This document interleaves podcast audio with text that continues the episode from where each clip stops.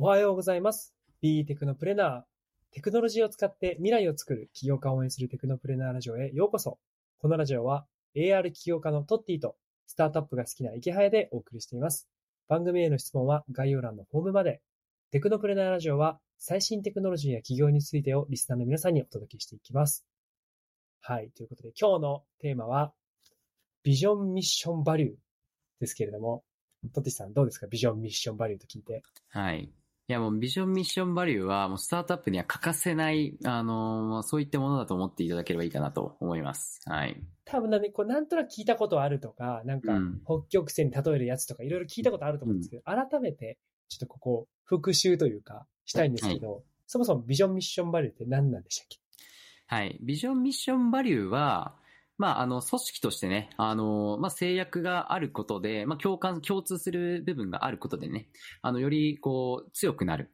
具体的に言うと、メンバーが、同じ方向を見れて、同じ 1+1+1 みたいな感じが、どっちかというと掛け算になって、1+1+1 が、例えば10人いたら10なんですけど、それが20、30にもね、なるようなものだと捉えてもらえたらいいかなとは思います。はいはいはい。それぞれ、ビジョン、ミッション、バリューってそれぞれの言葉のなんか定義的なものってあったりするんですか？はい、ありますあります。これって会社によって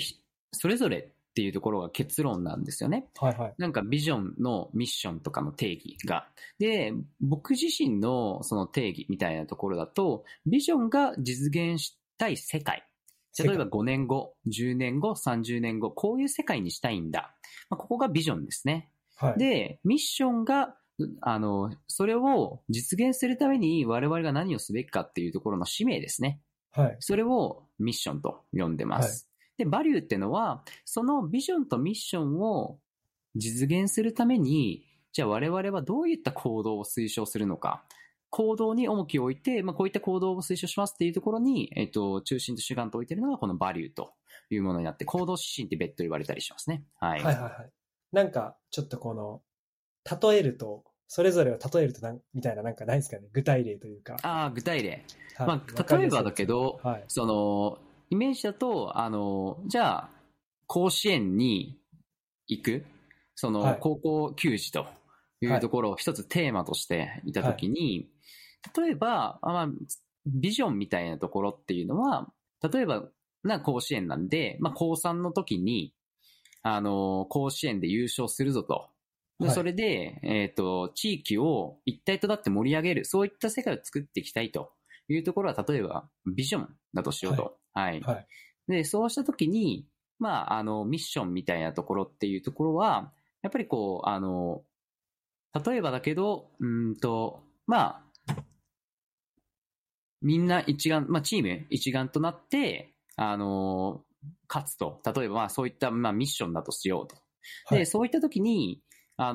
バリューってどうなっていくかっていうと、例えば得点力でね、勝っていこうみたいな、経営方針みたいなところだとすると、はい、バリューっていうのは、毎日素振りをするみたいな、例えばね、そういった行動になってくるみたいな、なんかそういったイメージ感をイメージしてもらえたらいいかなとは思いますね。はい。はいはいはいはい。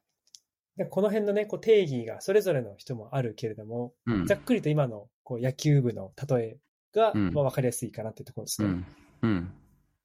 その中で、じゃあ、トッティのグラフィティはどんなビジョン、ミッション、バリューを掲げてるんですか？我々はまず作りたい世界みたいなところでいくと、オーギュメントデイリーライフっていうのを掲げてるんですけど、これどういうことかというと、拡張体験、AR の体験を通して人と人とのつながりを豊かにしていこうっていうところを、まず大きなビジョンとしていますと。はい、で、これどういう背景かというと、やっぱりバーチャルリアリティっていう、VR、100% 仮想世界のよう、レディープレイヤー1っていう映画みたいな感じなんですけど、いわゆる別の世界に行って、そこで交流しようというメタバースとか別途言われる言葉があるんですけど、そういったところって今めちゃくちゃ注目されてると思うんですよね。で、みんながVR 上で交流するみたいな世界線。これは確実に来るだろうし、一定ね、今のユーザーとして使ってる人もいるだろうと。だけど、僕は全く共感しないと。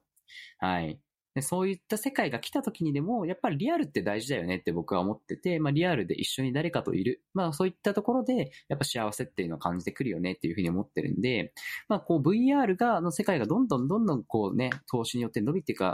ればくるほど、まあ、現実っていう価値っていうのが再定義されてくるなと思うんですよね。はい、だからそういった時に現実っていうところをバーチャルを使ってより拡張していってやっぱりリアルって楽しいよねってしていくものっていうのが AR という拡張現実って技術だと思ってるんですよ。でその時に重要なのがやっぱりリアルならではのね人と人とがね対面でこう過ごしていくっていうところだと思うんで、まあ、そこをデジタルの力を使ってこうより良くしていこうと、人が会うきっかけだったりその一緒に過ごす時間ってものをより良くしていこう、まあ、そういったのが我々のビジョンというところですね。でそれを実現するためにミッションとしては AR でリアルを遊べって掲げてるんですけど、これってどういうことかでいうと特にね AR エンターテインメントにフォーカスしていくことを我々の使命としては、エンタメっていうところ、AR のエンタメこそがやっぱり人々をこう実際に対面で結びつけるし、実際になんだろうなきっかけを作ってくれるしっていうところが我々プロダクト同士実際体感しているところで、やっぱりそれを継続してやっていこうみたいなところでミッションとしてそれを掲げていますと。でバリューとしては、まあ、3つぐらいバリューを掲げてるんですけど、もう一貫性が大事なんですよね。そのビジョンミッションを実現するために何が必要かと。例えば我々の場合だと例えばブレンドテックインライフっていうね言葉があるんですけど、これ何なのかでいうとプロダクトを作ろういわゆる、まあ、日常に溶け込むような技術を作ろうっていうスローガンなんですけど、これは我々 AR の領域ってみんなまだプロダクト出してないと、発明しないといけない領域だよねと、まあ、そういった時には技術っていうところとユーザー理解、この両方のバランスが必要なんだよみたいなところで、それによってイノベーションを起こしていこうっていうプロダクト作りに重きを置いたバリューなんですけど、やっぱ我々発明しないといけないんでそういったバリューをこうみたいな、例えば、まあ、そういった感じになってるいますね。はいはいはいはい。という、まあ、グラフィティのビジョンミッションバリューもがっつりとしっかり決まってますし、採用サイトとか見れば多分もっと細かく書いてあると思うんですけど、はい、これってどうやって作ったんですかっていうグラフィティの場合、なんかいろんなこう、ね、説というかやり方があるとは思うんですけど、具体例としてどんなふうに作ったんですか？そうですね。まあ僕の場合だと、ちょっと前のポッドキャストで言ったんですが、まあ7人から2人になってしまった時期があって、まあ、その時にやっぱカルチャーとかビジョンミッションバリューが弱かったなっていうところ、そこへのメンバーの共感度がやっぱ浅かったなというところを反省しまして、その際に僕自身がもう作りたい世界とか、そのためにミッションとしてどういったものを掲げるべきか、でそれを実現するバリューとしてどういったものを掲げるべきかみたいなところを叩きを僕が作って、それをメンバーに共有しながらアップデートしていくみたいなことをやっていったっていうのが大きな流れですね。はいはいはい。じゃあ最初は割とこうトッティがゼロから一旦作って、それをみんなでこうブラッシュアップしていったみたいなイメージです。いやもうそのアプローチはいいかなと思ってて、まあその時のメンバー次第ではあるんですけど、どうしても誰かが決めないといけない、誰かの土台を作らないといけないっていうところは共通してるかなと思ってて、そこからどうブラッシュアップするかみたいなところは、まあそれぞれの組織規模やチーム状況に応じてっていう感じかなと思います。なんかその意識するポイントとかあったんですか、こうビジョンミッションバリューを作るにあたって。そうですね、まあ、まずは一貫性、やっぱりビジョン、ミッションバリューの一貫性がないとこれもう全く意味がないと、これ一貫性ってこう例えばどういうことですか？なんかこう例えばだけど、さっきの甲子園の例だと、はい、まあ、得点力強化で勝ちましょうみたいな方針で、はい、それを通してね甲子園で優勝して地域を盛り上げるってことをやってるのに、なんかその例えばだけどそのバリューとしてなんかイメージで言うとなんだろうな、バリューとしてはまあなんかバント練習とかね、例えばあったとしようと、でバント練習って実はそんなに得点力強化っていうところに結びつかないんじゃないみたいな、例えばね、それがもしそうだとすると一貫性ないよねみたいな感じになってくるんですよね。あとはそのもう完全に地域を巻き込まずにただ黙々と練習するみたいな、周りの人たちに感謝しないとか、なんかそういったところが例えばそのバリューに入ってないってなってくると、それってビジョン実現できなくないとかになっちゃうんですよね。はい。そこがやっぱりこう一貫性って言ってるものですね。そう。我々の場合、グラフィティの場合だとやっぱりそのね、発明する組織なので発明しないみたいなね、バリューがない、バリューがないとやっぱりこうそういった組織ね、なんかプロダクト出ていかないですよねみたいな、感じになっちゃう。で、一貫性以外のところでいくと、まあ意識したところはなんだろうね、やっぱりまあ土台は作っていくけれども、改善はしていっていいものだよねっていうところをまずメンバーの認知として、持っておくっていうのはすごく大事なことかなと思います。なんかめっちゃ変わってるみたいな感じではなくて、どっちかというと変わるもんだよと、それはフェーズによってどんどん変わっていくもんだよ、ビジョンミッションバリューはと、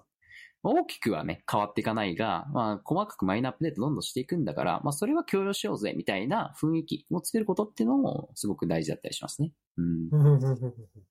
それをこうやっぱり作っていく中でかっこいい言葉になるじゃないですか、ビジョンミッションバリューって、でも実際なかなかこう一般のというかメンバーであったりとか新しく入ってきた人にこう浸透というかできないこともあると思うんですけど、どんな風にこうそう MVP を浸透させていったんですか？いや、もうこのハウツーっていうのはたくさんあるんですよね。で、その中で我々が、まあ、うまくいってるなと思ってるところでいくと、まあ、2つあって、1つ目がその、まあ、バリュー会っていうところを四半期に1回、まあ、経営合宿っていうのをうちでやってて、そこでやってるんですけど、これ何してるかでいうと、バリューの本質的な意味みたいなところは、3つ僕らバリューってそれぞれあるんですけど、そこの、コンセプトみたいなところは変えず、実際に行動のレベルになったところをみんなで、こう、なんだろう、認識を多様化していこうっていうところをやってて、例えば一つの我々の先ほど言った、例えばね、ブレンドテックインライフっていうものって、まあプロダクト作り発明みたいなところがコンセプトになってると、で、ある人はやっぱりこう技術にすごく寄ってて、技術理解をちゃんとしましょうとか、そういった行動が推奨されると思ってる人に対して、割ともう一方はユーザー理解が大事だよねと思ってる人、例えばカルチャー理解、ユーザー理解っていうのを大切にしていきましょうって思ったとしましょうと。で、2つやっぱこう推奨するべき行動が1つのバリューからあるじゃないですか、今の話だと。で、それって僕はその価値観って多様であっていいよねっていうふうに思ってるんですよね。なんで、まあ、そういったそのバリューに基づくこういった行動、もっと具体的に言うとこういった行動って推奨されるべきだよねみたいなところをどんどんみんなで洗い出していこうみたいな会をやってて、それによって自分ごと化できるし、みんながその改めてこういった行動ってやっぱバリューと合ってるんだねって振り返るきっかけになるんですよね。まあ、それを必ず新メンバーが入った時、さらに四半期に1回みたいなところでやってるんで、これはすごくバリュー浸透みたいなところで言うと効いてるなとはすごく思いますと。やっぱり言葉だけだと、なんかこう、それぞれ定義が人によって違ったりするから、行動に紐づけると。行動に紐づけていくし、自分の中でこういって、どんどんこうアイディアとして出していって、自分こういう行動したけどそれはいいね、みたいな感じで認識を合わせていくと、いうことをしてます。で、2つ目が、まあ僕らの会社ではピアボーナスっていう形で、まあ社内にスラック使ってるのでスラック内で作ってるものがあって、これ何なのかというと、チームのメンバーが、そのバリューに沿った行動をしたときに、その、まあトークンみたいなのを上げることができるっていう、社内の通貨を上げることができて、で、上げた瞬間に自分にも入るし、相手にも入るみたいな感じになって、その通貨を貯めていったときに、まあ社内の景品と交換できますよみたいな、まあそういった、仕組みがあってですね。まあそれとかは、すごく、その、相手のバリューも見つけるし、自分のがバリューベースに行動すると、まあ、相手からも褒められるしっていうところで、チームで率先してそういったバリューを意識できるようなきっかけ作りができているってところで言うと、それもすごくワークしてるなっていうのは思ってます。やっぱこの辺は会社のカルチャーによってやり方とかは違ってくるって感じなんですよね。そうなんですよ。結構まあいろんなハウツーがあるとは思うんで、そこに関しては、まあ、いろんなね、経営者、まあ、会社の人から学んでいくと、すごくいいチップスっていうのが、いろいろ学べるんじゃないかなとは思います。ただこう、ビジョン、ミッション、バリューとかって言うと、遠く感じるですけど、やっぱり、実はね、学校とか、そういう段階でもいろいろなんか、これに近いようなものがあったような気もするんですね、いろんな組織においては。間違いないですね。そういったものは確実にありますし、なんだろうな、まあ、バリューっぽくはないですけど、まあ、学校の規則とかは、まあ、ルール、どっちかというとルールっぽい感じであるんですけどね。確かに。なんか、そういった行動指針ってあったと思うんですよね。まあ、髪の毛はこれぐらいとか、携帯を持ってきてはダメとか。うんうん、例えば、カトリック系のところだと、毎日聖書を読みましょうとか、こういった行動をしないといけないみたいなところってあったと思うんですけど、まあ、そういったところが本当にこう、バリューになってて、毎日こう読まないといけないから、家庭浸透していくとか。うんうん、そういう風になっていくと。うん、僕もキリスト教系の中高だったんで、毎日聖書を読まされてましたね。確かに。では何か、リスナーの皆さんに最後にビジョンミッションバリューについて取っていいから何かメッセージはありますか？そうですね。ビジョンミッションバリューっていうのは、やっぱり会社にとって欠かせないものだなと思うし、結論、デイワンから作っていってほしいなっていうものかなと思います。やっぱりそれが中心に人を集めるべきだと思うし、それが軸となって会社が運営されるべきものだと思うんですよね。そしたら自分が抜けてもなおね、そういった会社って継続して、そういったビジョンミッションバリューのもとに、どんどん拡大できるような、組織になっていくかなと思うので。で、デイワンから作るときに重要なことは一貫性。そして、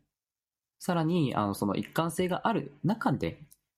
まあ、変わっていいんだよと、ビジョンミッションバリューは。そういったものをチームに伝えながら、どんどんブラッシュアップしていくと、やっぱり組織のフェーズとかにいろいろによってね、変わっていくようなもんだよというところは認識してもらいなが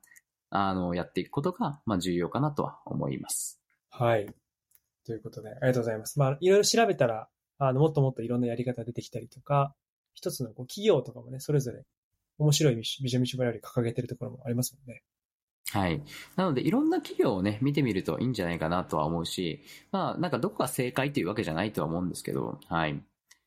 いろいろ見て、中で、こういったアプローチ、こういった作り方が良さそうだなっていうところを真似してね、まずは作ってみることをお勧めします。はい。ということで、お時間がやってきました。トッティに聞いてみたい質問については、概要欄のフォームまでお願いします。高評価、チャンネル登録もぜひ。今日が最高の一日になりますように。バイバイ。バイバイ。